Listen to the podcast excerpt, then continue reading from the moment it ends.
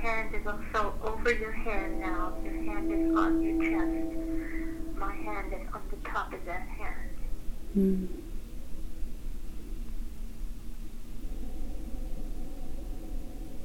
Can you feel it? Yes. Okay, that is how it works.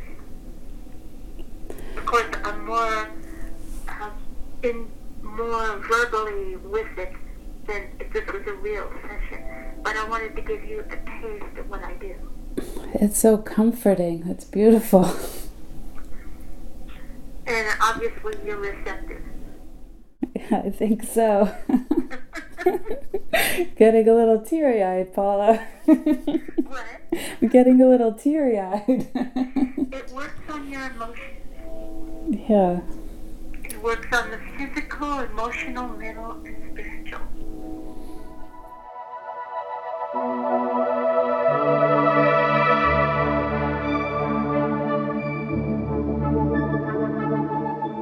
You are listening to Resident Advisors Exchange. I'm Martha. Thank you for being here with us.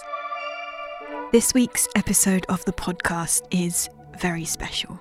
We're celebrating the life of composer, healer, and synthesist Pauline Anna Strom. I really have never been more inspired by a musician. She was like really feeling in a really extraordinarily high level the sound she was making and the way she was putting them together. A single encounter, even by phone, with Paula could be life changing. She just really had that effect, it, not this overpowering effect, but just kind of a welcoming, inclusive world that you would walk into and really not want to leave, even after a single phone call. Pauline's music, it sort of is like beyond time, it's beyond space. It's just sort of like a place of escape where where where time I guess just stops.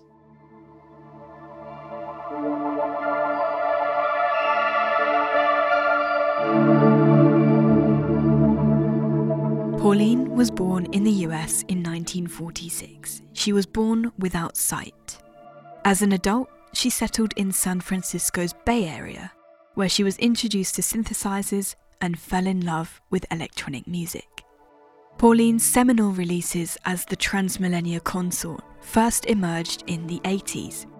Her distinctively ethereal, otherworldly qualities have resonated with subsequent generations, especially since the label Revenge International issued an anthology of her work called Transmillennia Music in 2017. And it was partly Pauline's friendship with label founder Matt Werth that reignited her desire to share her music. I was due to interview Pauline for this podcast ahead of the release of Angel Tears in Sunlight, her first album in over 30 years. But news of Pauline's passing broke in December of 2020. Over the past few months, I've been learning about the life and work of Pauline Anna Strom.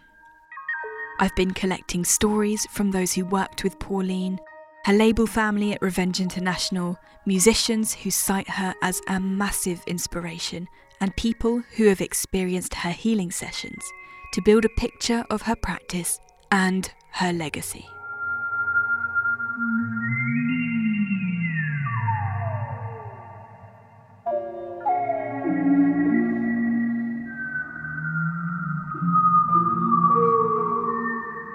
It, it really resonated at a totally different frequency for me. That's the voice of Matt Werth, describing the first time he heard Pauline's music. Uh, my name is Matt Werth, and uh, our label is called Revenge International, RVNG. Matt discovered Pauline's music on a site called Waxidermy, and there was someone in the comments who knew Pauline. Matt managed to get on the phone with Pauline to pitch her the idea of releasing some music. But initially, Pauline wasn't so keen. She was, uh, I wouldn't say disinterested, um, but I would say she was indifferent. She believed that there was a interest in her music, but didn't really. I, I don't know. It, it, it, didn't seem like the, the right time um, for her, and uh, therefore, we we ended that. That was kind of the, the beginning of a long um, trust building process, uh, which all happened by phone over many many years. And so, once you had kind of established that trust, um, could you describe what it was like to work with Paula? I, I think by getting to know Paula in, in, in the way that I did, which was really just spending time with her, you know, and and, and learning about her her her processes and her personality. Um, it, it informed what she envisioned for for the for the compilation first and foremost, and then kind of like how we presented it. So she she was very involved. And what can you tell us of her kind of processes and her approaches and her systems? I guess I'd kind of assumed too much of, of Paula's process, or I guess in the in the process of while getting to know her, maybe I confused the processes and you know kind of didn't almost assumed that like there was an improv- improvisational element to her um, her recordings, and uh, there there wasn't. You know, she was she was composing this music um, not um, on paper, but in her head, um, which uh, she would, you know, create these visual scores um, uh, as she kind of described them, uh, and sometimes practice them, sometimes just learn them. Um, and then when she felt the the, the time was right to uh, to to capture this this this score, she would record it. Um, what was interesting about her process and what she's commented on in other interviews is that once that um, that's that that composition was captured, she didn't remember it. She always said that she would never be able to recall uh, a composition exactly. So, of, of course, every individual like has their own their own mechanisms of of, of uh, creativity, and that really always uh, was was so poignant to me and, and so interesting um, about her uh, about her approach and her her ability to to uh, perform. I guess you kind of were the person that broke the news of Paula's passing to her listeners and her followers, which must have been quite tough. Yeah, um, I checked in with Paula's sister, who was um, not someone that I knew even before um, that day, and made sure that it was something that could be transmitted. And she felt the time was then, um, if if ever, and uh, that I could be the the conduit of that you had been working closely with her on this new release. So, would you tell us about this record? Yeah, so this record came about quite a number of years ago when we were putting together the collection of Paula's music, um, Transmillennia Music, that came out in 2017. Um, one of the conditions, or maybe not even a condition, but just one of the wishes of, of, that Paula had around that collection was to um, not allow that to be her her canon. She wanted to continue making music. Sure, she wanted to really um, start making music again. We were gifted the opportunity to start working with Paula not only on her archival music but new music, and uh, that was kind of the inception point of finding new instruments for Paula to compose on and uh, new equipment for her to record with, and uh, a limitless field for her to to play and make a new album and make new music.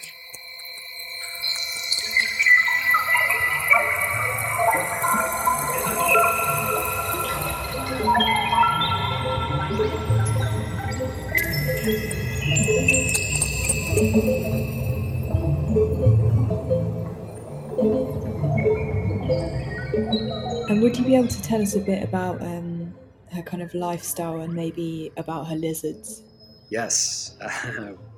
Well, she did cohabitate with two lizards, uh, Little Solstice. Um, giant, beautiful dinosaur, as as Paula referred to Little Solstice, and Miss Huff, a, a kind of smaller blue tongue um, iguana. Um, uh, they all three lived in a studio apartment in the Tenderloin district of San Francisco, um, and uh, the same the same apartment that that that Paula lived in uh, when she was making uh, the, her her music in the '80s, and really when she touched down in in San Francisco in the '60s. Um, so she'd been there forever.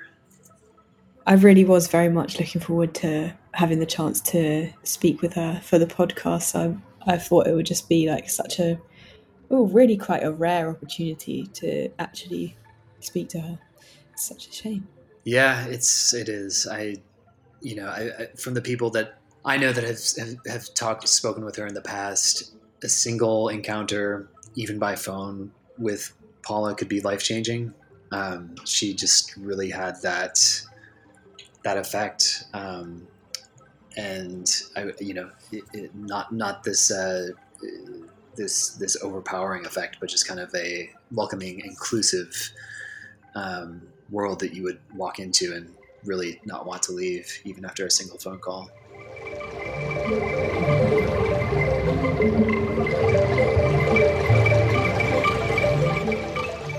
Just one example of someone who had a life changing encounter with Pauline over the phone is the designer Carissa Senovitis. Matt asked me to interview Paula, and it was like maybe the second interview I had done for Revenge. And the first time it did not go so well. It was she was very guarded and kind of just shut down all my questions. And I said, you know, like, can we try this again? And she wanted to too and then it just i earned her trust and we started imagining things together. And then and then it just became this like friendship on the phone. Maybe i idealized everything about paula because it just seemed like it came from another plane. And um, yeah it was almost hard to believe that um, a person living in san francisco fiercely independent was actually producing this. So like i think she created her own dream world and and i totally believed it. I totally fell for that dream world. Working with paula um, she almost prefers to to know people through sound. So i feel like speaking over the phone was the most uh, true way to experience her as a friend. And even though we lived on opposite coasts, we held hands. I could feel her hand in mine at times. And she would um, she would introduce different visualizations and ideas. And um, once she got to know some of the artists I was working with, we opened up our conversations to a larger group, and she would guide us through visualization exercises and movement exercises. We would do like cloud hands, or we did a event at Commend the Record Shop where Paula called in and um, spoke a bit about um, ableism and issues she faced in her own life. And then we also felt the energy in the room. We we cast a blue and green light in the room. Like she and I discussed like how we wanted the space to feel and what we wanted it to look like. So we were always bringing in all these different senses to the space and she had such a vivid imagination she was always describing these environments that she wanted to evoke with her sound and then for us to experience in the space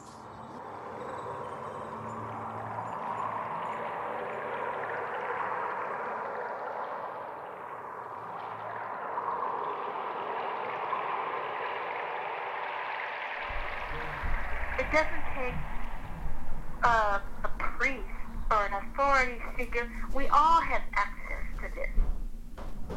Mm. We all have access to it. Whether you call it Reiki or you call it Qigong or you call whatever, it's all the same thing. All the same thing. You're accessing it. It's there for you to take. Mm-hmm. It never will go away.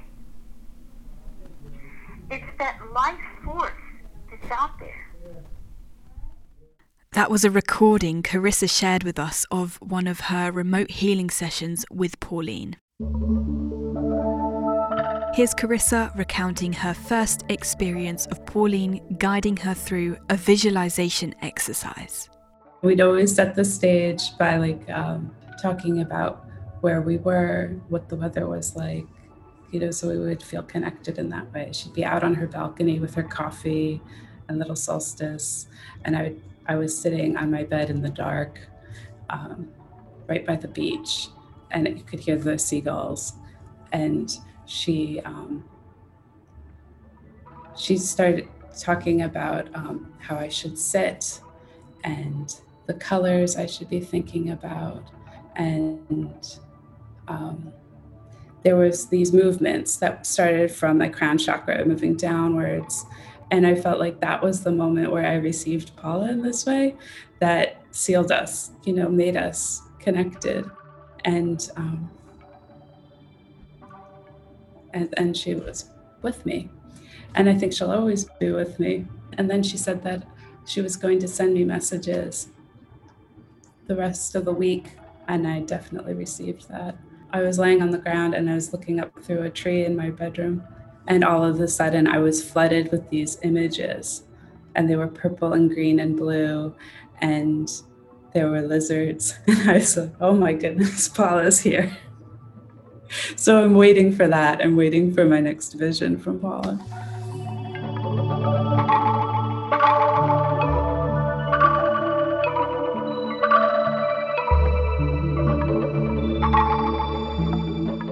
I spoke to Aubrey Trinnaman, a trusted photographer who worked closely with Pauline. I think my intro to Paula's music was um, by way of a good friend of mine, Kaitlyn Aurelia Smith. Um, and I think my first impressions were um, that the music felt patiently momentous and wise and curious at the same time. And um, yeah, just a, a lot of patient, expansive timelessness.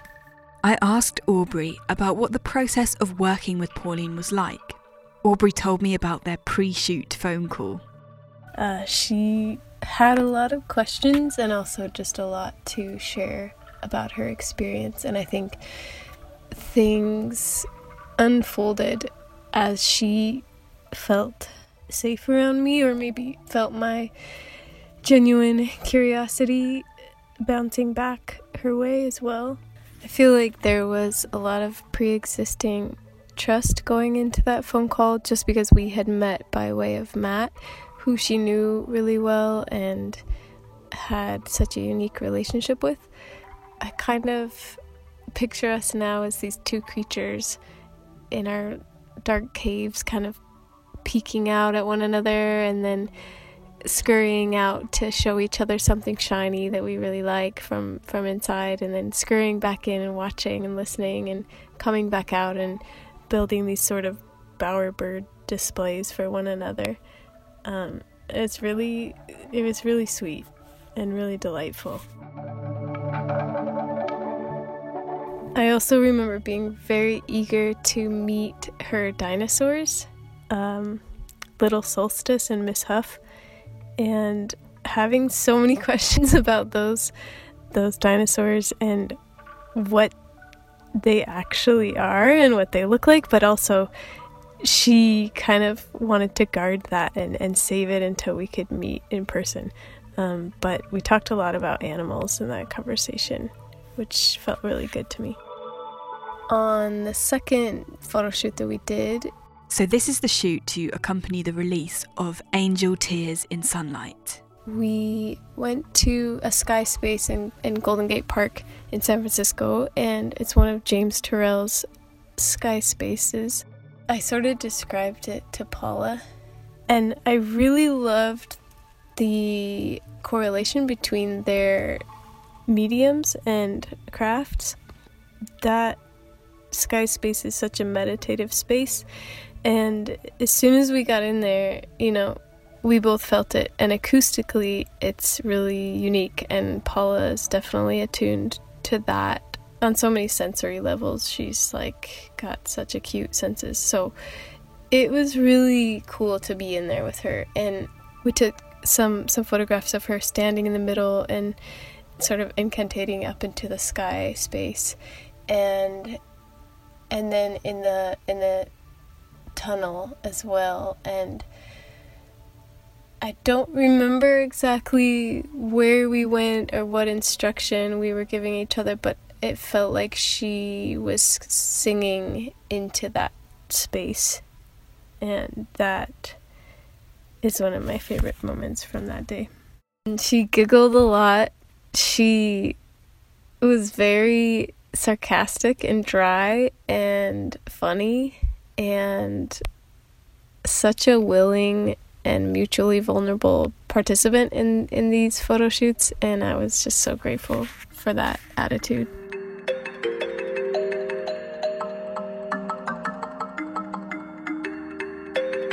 I think often about these images from the the last bit of that shoot and Paula was standing in front of these um, pedestals where a statue would go, these little enclaves, and they're empty. So there was there's nothing in them.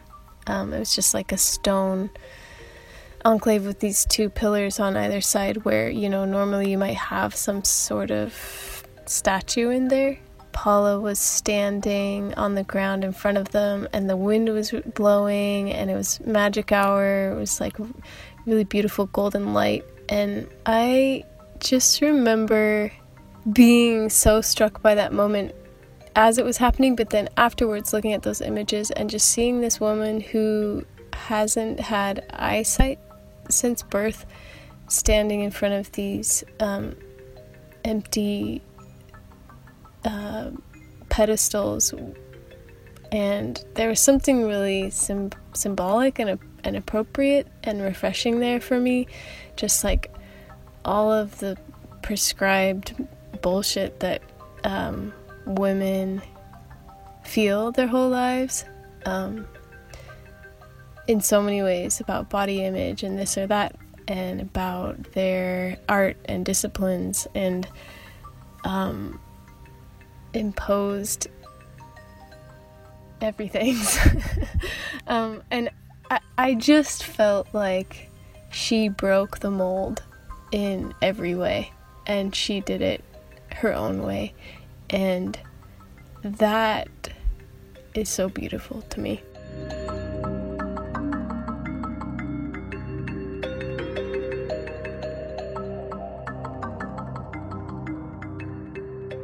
Yeah, my name is John Also Bennett. I'm a composer and musician, and I also do a lot of mixing and archival work with Revenge when it comes to assembling our uh, reissue series. Matt Werth sent me a message. Oh, Paula sent us three hours of new music. Um, and this was, you know, this is someone who hadn't made recorded music for 30 years. So that was a pretty incredible moment for us. We were kind of overwhelmed by this. Like she sent us 40 or 50 tracks that were just this sort of like uninterrupted stream of energy coming from her. My role was uh, to, you know, me and Matt listened to all this material very methodically, and I helped uh, turn some of these pieces into like tracks that can live on an album because like some of them were like 20 minute long jams, which was incredible. But we uh, we helped uh, contain her raw energy. John was able to share some insight on what Pauline used to create some of the new material in her later music. Uh, I believe it's a it was a Korg Kross. Um, I, I think Matt might know the exact model, but it's it's this like all-in-one digital audio workstation. Um, she was able to do some sequencing uh, and like preparing sounds beforehand, um, and then uh, she was able to play it live, which is uh, what she always wanted to do. If you listen to her inter- interviews, she uh, talks about how her least favorite part of making music was this like multi-tracking um, and overdubbing. So this this was gave her the ability to like really just do it all at once and and play everything live. And that's something that I think is important to think about when you're listening to the new record. It's essentially a live album. It's Pauline playing all this stuff together and that's incredible. like the technical, the pure technical achievement of this for someone like Paula with her disability to be able to like intuit and control this machine with the level of dexterity uh, is pretty incredible.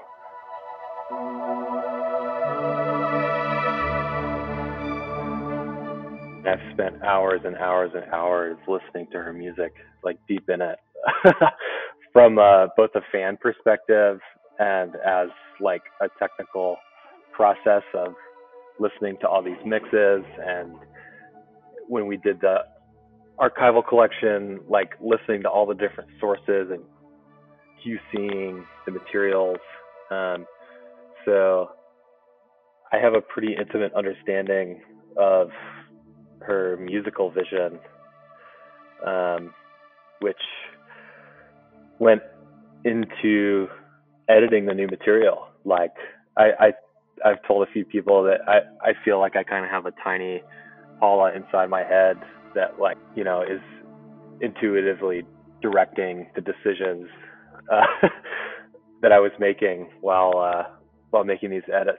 You know, we we spent uh, several months listening and listening and listening to this material for the new record and and uh, putting it together fairly intuitively.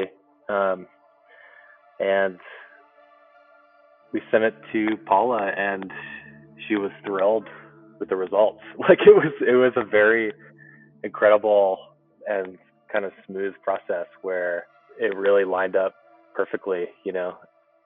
And she and she gave us a lot of trust with that, and that was pretty special, I think. So, what was it like to be deeply inspired by Pauline's work? So, my name is Emily Sprague, and I'm a musician, a songwriter, as well as an ambient, environmental, experimental composer. I'm generally very interested in, in music and sound and the ways in which we experience those things emotionally. I spoke to Emily Sprague about her first time encountering Pauline's music. I remember I saw a photo, and in the background of this photo was Transmillennia Consort uh, vinyl jacket, like way in the background. And I just, it wasn't about her music in any way. It was like a photo of a studio. And I saw this in the background and I was just really drawn to it. And I could make out some of the words. And I went home and I started researching online to try and find this album. And um, just remember within a minute of listening to that record, just being absolutely you know, just blown away and touched by the way in which she, um, yeah, was just already creating this world um, within our world. And so that was a real big source of inspiration for me, just as a practice in my life and also as a musician to try and really think about our place in um, in reality and just to hear those sounds it was really this this perfect translation, in my opinion, of the reality stranger than fiction kind of, yeah, just the the, the beauty of of this this world and our senses and everything that's around us that we really take for granted. That was my first experience, and then it was, um, yeah, really just a part of my listening life, always ever since her music. Since I started hearing Pauline's work, the biggest thing that has influenced me and really stayed with me is the paying attention to the sounds um, inside me and the sounds around us and how they are connected. The use of the sound design and the field recordings and the foley of water and just life sounds. You know, it's all part of our reality, it's all part of our world.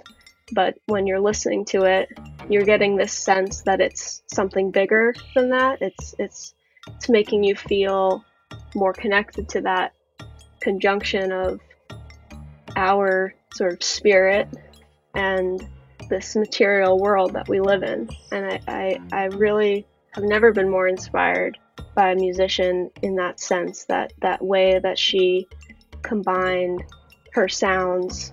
You know from listening to it that she felt them. You know, she was she was like really feeling, I think in a in a really extraordinarily high level the sound she was making and the way she was putting them together.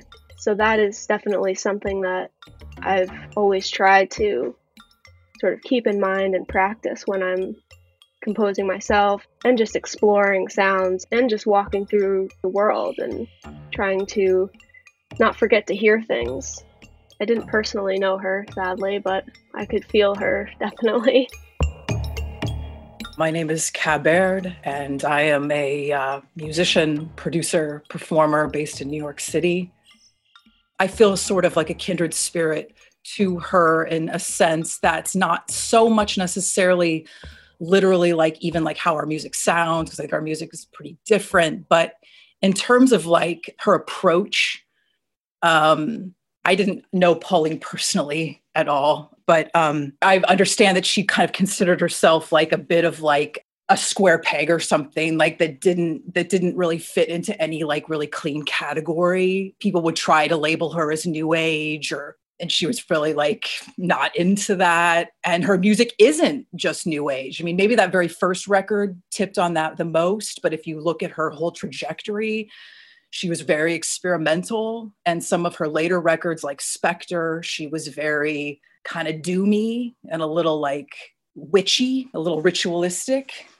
So i guess in that sense i've always felt like i, I I've, I've never been able to really like cleanly fit myself personally into any sort of genre. She looked at all of her keyboards as like one big entity one big like fancy machine. And yes she definitely gave kudos to the prophet and some of the other keyboards that she used but i also look at sort of my like tools as this as this one big system that then transports me somewhere else.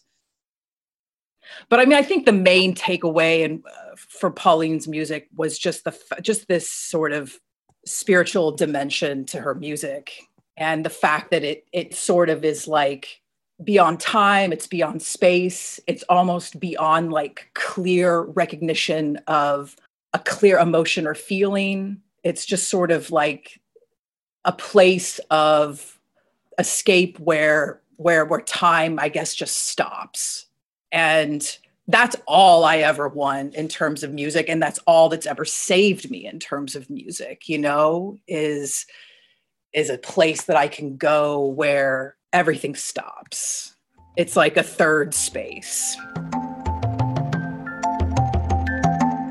I was completely struck by the intrinsic ways Pauline's music has connected to those who heard it, even if they didn't know her personally. But Pauline wasn't always in a position to create. As Matt told us at the start of this programme, she took many years away from releasing music and in 2019, Pauline fractured a part of her hip. Here's Carissa Synovitis speaking about that period and the GoFundMe page Carissa and Matt organised, where fans and listeners were moved to contribute to Pauline's rehabilitation fund. Paula was really in a fragile state at that time, really concerned, and um, we were speaking daily, and I would read these messages to her and she would get all teary. And sometimes she would recognize a name that she hadn't heard from that person in like decades, you know, and and then she would just want to know more about some of these new names and who are these folks and and I I love to tell her their locations like all over the world so she was just so encouraged, and that really, uh, I think, gave her the second um, wave of interest. Like sh after that is when she started rebuilding her music abilities. You know, like got more equipment and actually started pursuing music again. And I really feel like that was maybe a great a, a great sign to her that there would be an audience, that there was a reception for her work. And I, I only see that now in retrospect, but of course. I just think it's incredible her story here. Here's John Also Bennett. This is somebody who was practically off the map for, you know, 20 years. Um, and that we were able to get in touch with her after all this time and form a real connection, a real exchange, um, and that that energy was going back and forth between us and Paula and the rest of the world, and that people were able to enjoy her music again. I mean, I think it's really special, and uh, it's when she passed.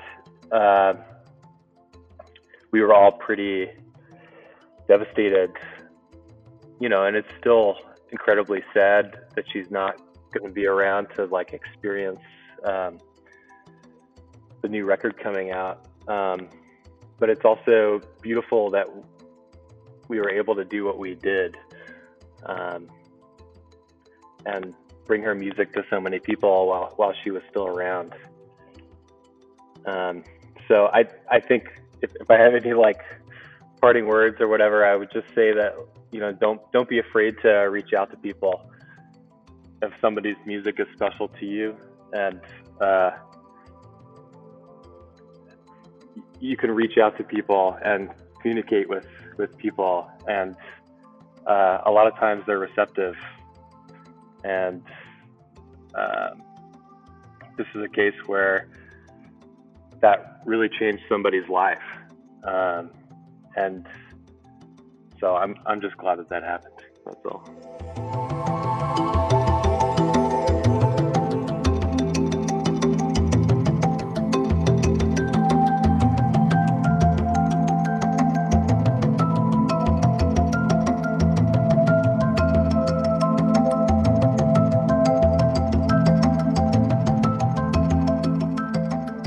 Pauline Anna Strom leaves this world with a vast and multifaceted legacy.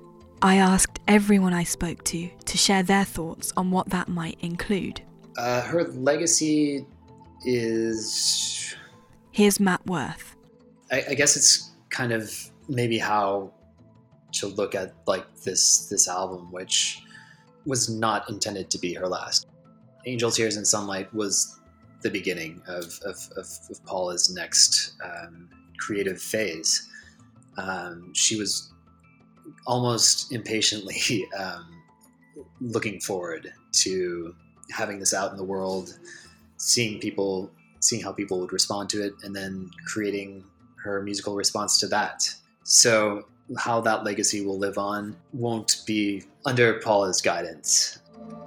Angel Tears and Sunlight is one of a couple projects that we had underway that we really were, were presented a full vision from, from Paula, and that tinges how, how we will pursue those projects and how we will present those projects. Um, there's more music, there's more to explore in, in what she documented. Here's Aubrey Trinnaman. It's safe to say that there are a lot of people affected by her music and what her music embodies is so vast and probably varies person to person but i think just parts of her spirit shine through and resonate with with different people and beings. And i think her curiosity and the questions she asks and her determination in exploring that curiosity like a, a diligent curiosity opens up a lot of space for people to see inside of themselves and outside of themselves toward any other living being.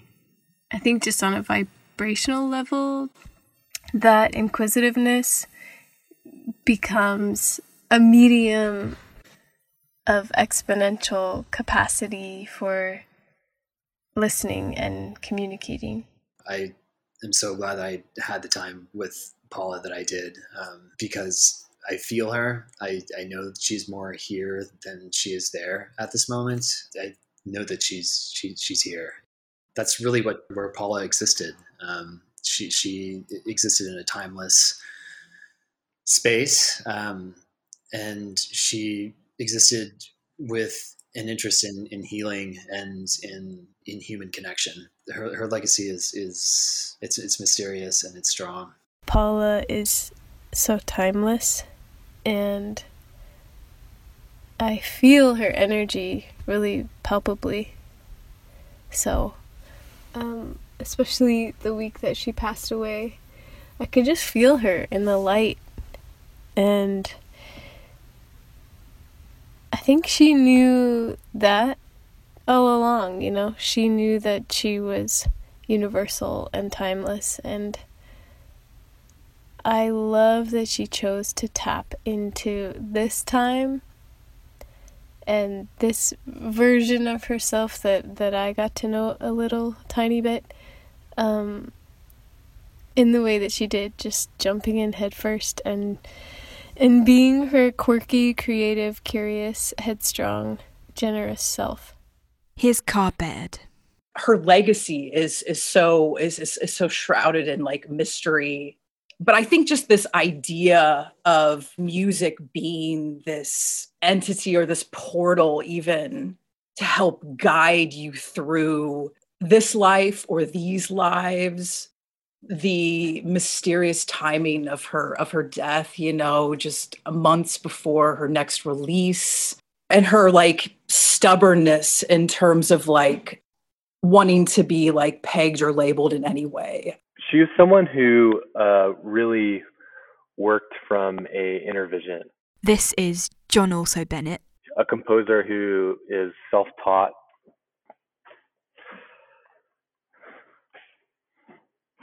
Sorry, I'm uh,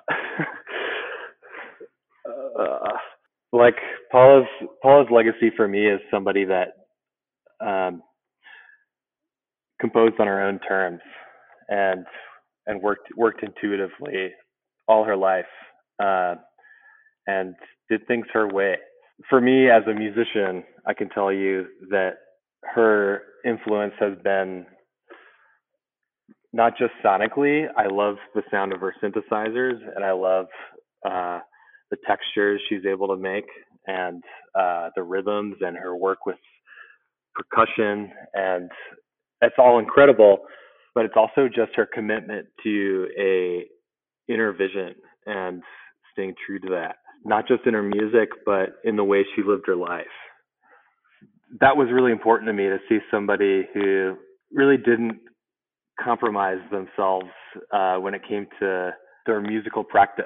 You know, she was a pioneer. She was an electronic pioneer that's finally getting her due after a long time I think her legacy for me as a listener. And here's Emily Sprague. And the ways in which she's loved now, um, and I think will continue to be loved, really just speaks to, I think, the ways in which people would like to feel opened up with music. And I think as a composer, Pauline, for me, just really, really showed me the ways in which we can open ourselves up and experience the internal world and the exterior world as really one and the same. And I think that's something that is going to continue for for musicians to explore and I think her her part in that practice and spiritually her part in that was really really very important. It's amazing that you know she's getting this continued support with Matt and the label, and this music is still going to be shared because it's quite important, I believe.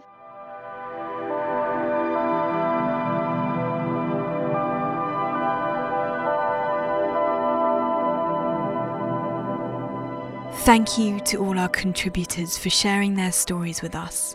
I hope we've been able to paint a portrait in audio of Pauline Anna Strom. I also wanted to mention that Little Solstice and Ms. Huff, Pauline's beloved lizards or dinosaurs, have found a caring new home within extended family and are now enjoying ocean views and green hillsides on the Pacific coast.